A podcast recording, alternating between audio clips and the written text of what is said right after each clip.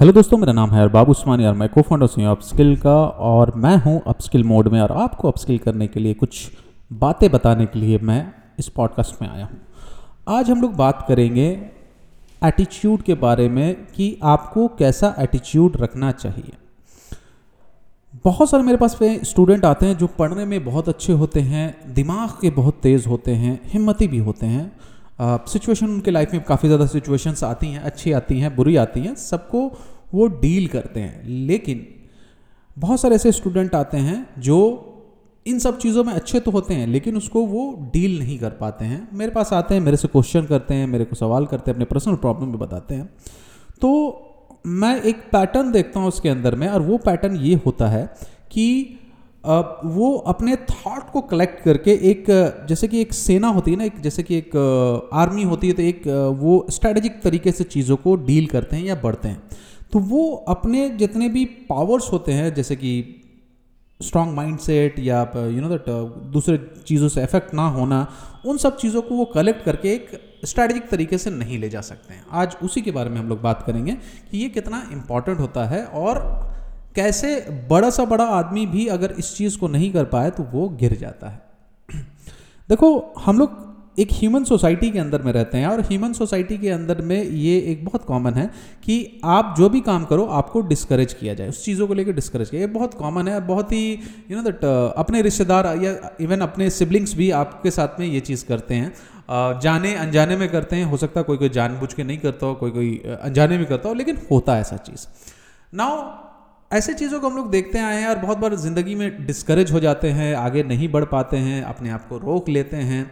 तो सबसे पहला जो आपको अपना माइंडसेट या एटीट्यूड रखना चाहिए, वो सबसे पहले इसी ग्राउंड में रखना चाहिए कि आप वैल्यू अपने जीवन में उन्हीं लोगों की बातों को देंगे जो आपके जीवन में महत्व रखते हैं। कोई जिनका कोई मीनिंग ही नहीं है, उन सब की बातों को वैल्यू देके कोई फ़ायदा नहीं है ज़िंदगी में, वो आपको हमेशा गिराने का कोशिश करेंगे।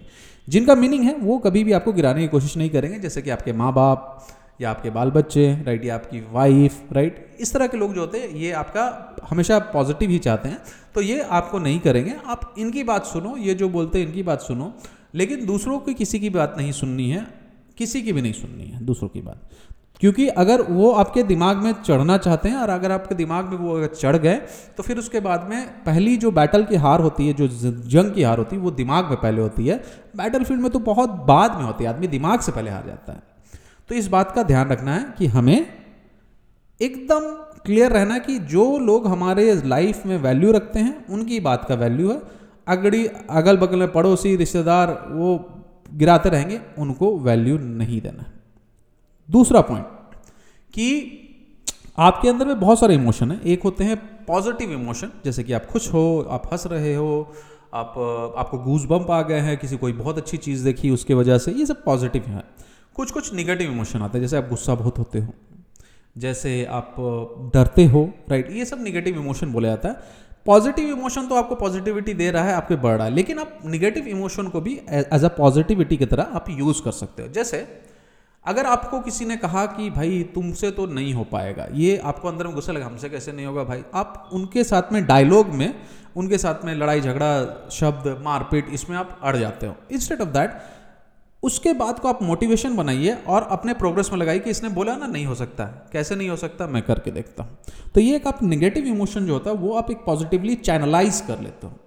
जैसे आपको डर लगता है तो डर लगना मैं मानता हूँ कि वो पॉजिटिव इमोशन है दुनिया मानती निगेटिव है, क्योंकि जब आपको डर तभी लगता है जब आपको लगता है कि आगे में कोई खतरा है। यानी कि डर एक नेचुरल रिस्पॉन्स है जिससे आप सेंस कर सकते हैं खतरा को। तो आप, अगर आपको पता चले कि भाई हमको डर लग रहा है, यानी कोई खतरा है तो उसका, अगर आपको पता है कि पहले से खतरा है तो आप उससे डील कर सकते हो, कर सकते हो ना।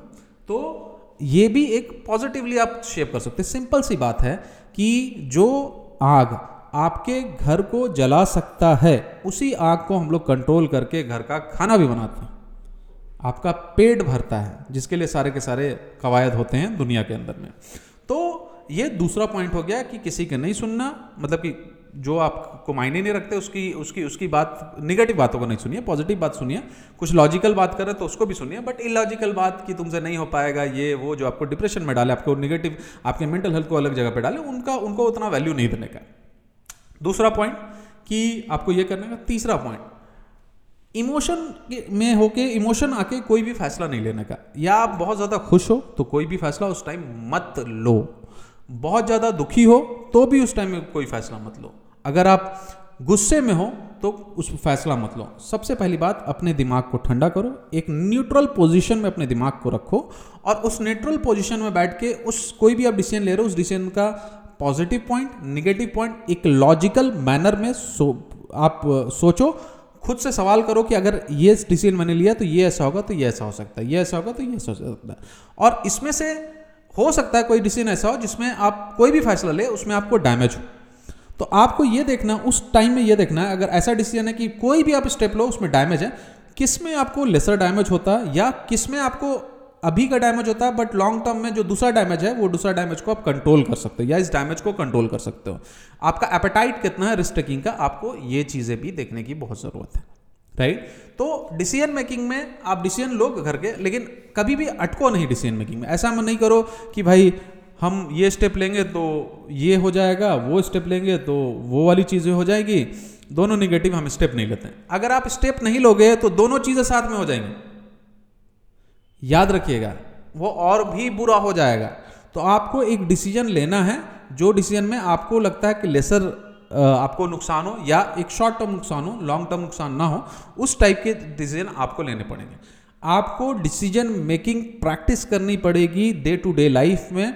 आपको हार्ड डिसीज़न एज एंटरप्रनर लेने पड़ते हैं, लेकिन आप इसको प्रैक्टिस भी करो डे टू डे लाइफ में और उसको समझो कि कोई भी डिसीज़न हम लेते हैं तो हम लॉजिक के बेसिस पे डेटा के बेसिस पे इन्फॉर्मेशन के बेसिस पे लेते हैं, वो इन्फॉर्मेशन कैसे गैदर करते हैं, कैसे गैदर कर सकते हैं। तो यानी इन्फॉर्मेशन आपको अगर आप चाहिए डिसीज़न करने के लिए तो उससे पहले इन्फॉर्मेशन गैदर करना पड़ेगा। इन्फॉर्मेशन गैदर आप लोगों से कर सकते हो ऑब्जर्वेशन से कर सकते हो अलग अलग तरीके से कर सकते हो। इस बात का ध्यान रखना। तो ये तीन पॉइंट के बारे में मैं बात करने वाला था। एक, जिसका आपके ज़िंदगी में कोई वैल्यू नहीं है उसकी बात नहीं सुननी है निगेटिव बात नहीं सुननी है। लॉजिकल कोई बात कर रहा तो अगेन अपने लॉजिकल जो माइंड है, उसके साथ में आप एनालाइज कर सकते हो। कभी कभी अच्छा क्रिटिक्स भी करते हैं, लेकिन अगर वो आपको पैर खींचने वाली बात करे तो उसका एक कान से सुनो, दूसरे कान से निकालो। दूसरा पॉइंट कि हमें एब्सोलूट माइंडसेट को क्लियर रखना है, आप पॉजिटिव के साथ में निगेटिव थॉट को भी आप पॉजिटिवली यूज़ कर सकते हो। तीसरा अगर कोई ऐसा डिसीज़न मेकिंग आपको करना है, जिसमें आपको दोनों को घाटा है, दोनों में नुकसान ही है आपको तो उस टाइम में आपको ऐसे डिसीज़न बनाने हैं, जिसमें आपको या तो लेसर नुकसान हो, या एक शॉर्ट टर्म नुकसान हो लॉन्ग टर्म नुकसान ना हो आपको तो उस टाइप के आप डिसीज़न मेकिंग कर सकते हैं। अगर आपको ये पॉडकास्ट अच्छा लगा तो अपने दोस्तों के साथ शेयर कीजिए, उनको बताइए कि बहुत अच्छी अच्छी बातें मैं करता हूँ राइट और उनके साथ में शेयर कीजिए, और आपको मिलेंगे कभी किसी और पॉडकास्ट में। बहुत बहुत शुक्रिया, और अपने आप को इम्प्रूव करते रहिए। और हमेशा आगे बढ़ते रहिए, क्योंकि रुकना तो है ही नहीं। बिल्कुल नहीं रुकना है, ना अपने आसपास वाले लोगों को रुकने देना है, उनको भी साथ में लेके आगे प्रोग्रेसिव माइंडसेट के साथ में बढ़ना है। So thank you very much बहुत बहुत शुक्रिया। मुझे सुनने के लिए धन्यवाद।